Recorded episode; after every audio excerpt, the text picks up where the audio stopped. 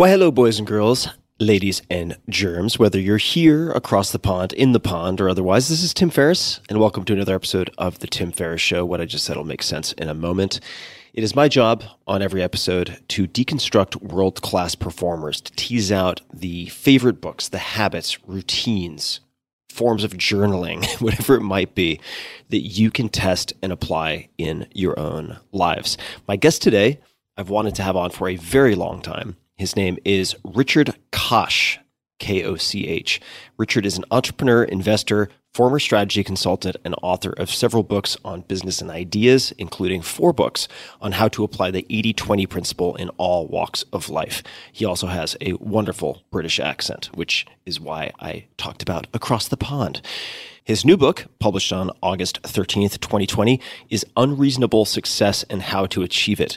Without further ado, please meet Richard Koch. You can find him on Twitter at Richard Koch8020 and online richardkoch.net. I mean, one of the things I say in the book is that the whole point of trying to identify these nine landmarks is that the people who actually visited them didn't intend to. In, you know, they didn't actually say, I need a transforming experience, let's have one. They happened to them.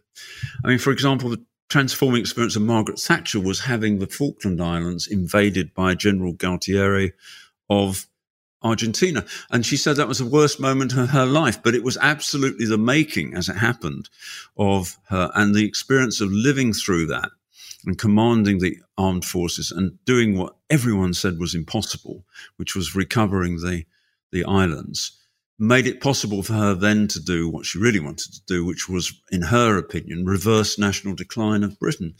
So, yes, the people who had these transforming experiences did not engineer them, but having seen how important it is, understanding that, that you cannot, in my opinion, admittedly from a relatively small sample, but it's amazing that every single one of these people had a transforming experience, which is just described in the book. And I did not fake it. I just, you know, I didn't throw anyone out because they hadn't had a transforming experience. And I stuck to the rules.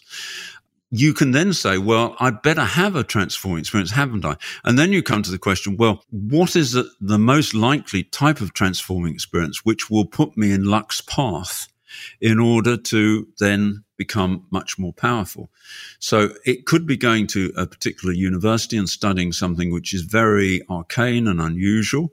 It could be finding a very high growth firm like BCG or Boston Consulting Group or DE Shaw and Company, and then joining that firm when it's still very young, because you won't be on the forefront of developing. You see, thing about companies in their early days is that they don't know what they're doing.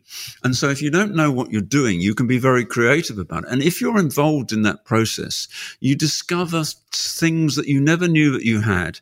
And not only that, you become identified with them and you become powerful and you become perhaps a large shareholder in the company. And, and it's completely different from joining a company which is, you know, the on tram lines, which where, where basically is not going to do anything radical and anything new. It's so exciting. The fourth one is one breakthrough achievement. Now, this is different, uh, Tim, from the other uh, eight landmarks in that it is not a how to do it; it's a what to do.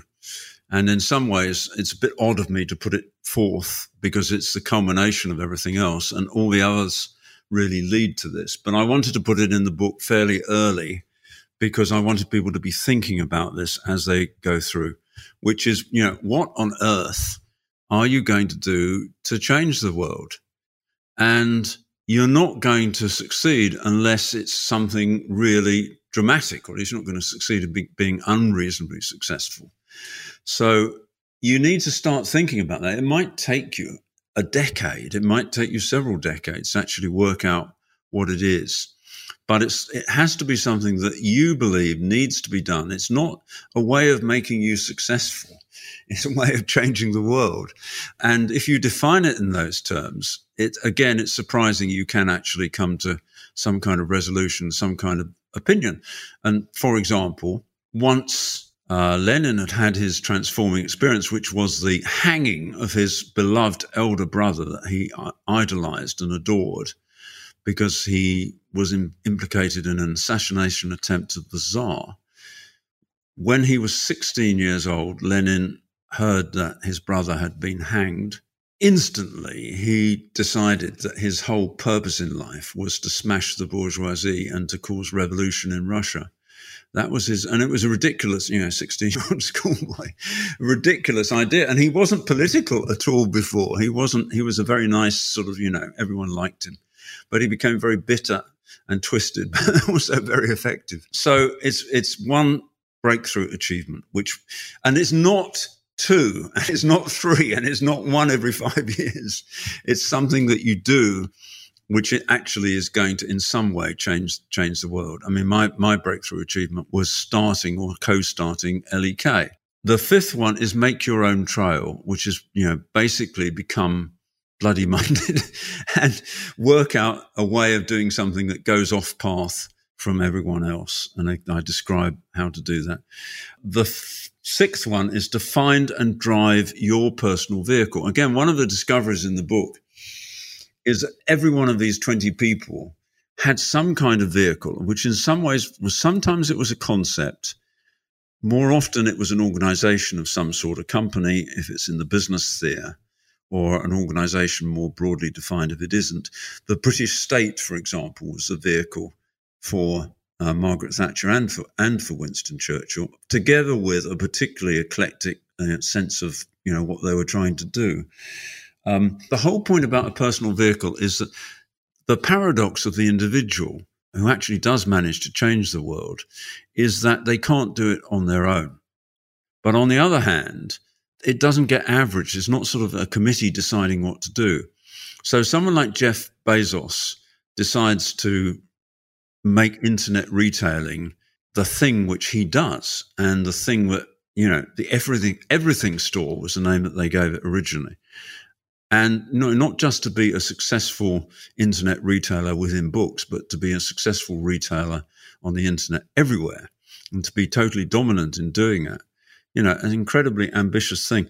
But in order to do that, he needed to have an organization which was totally under his control, just the same way that Lenin needed to have the Bolsheviks. In your whole life, what is your breakthrough achievement going to be? if you want to change the world, how do you want to change the world? And ponder that maybe on New Year's Eve, maybe any other time. There's plenty of time to work it out. But do you really want to have a major impact on the world? If you do, what? That's really my question. It's a question I ask myself as well. I mean, my own ambition is to is to have many more creative, completely unreasonably successful people and the thing I'm toying with, which I don't know if you think is a good idea or not, but but is offering to work with a number of people who have already been reasonably successful, but have not been unreasonably successful, and take them through the process and see whether we can generate some unreasonable success from a lot of people. And to cascade that down and train other people to do that because I think this methodology is robust and I think it could make a huge difference to the world. And I'd like to see whether I can demonstrate that in practice through a few pilot studies. So that's my personal ambition.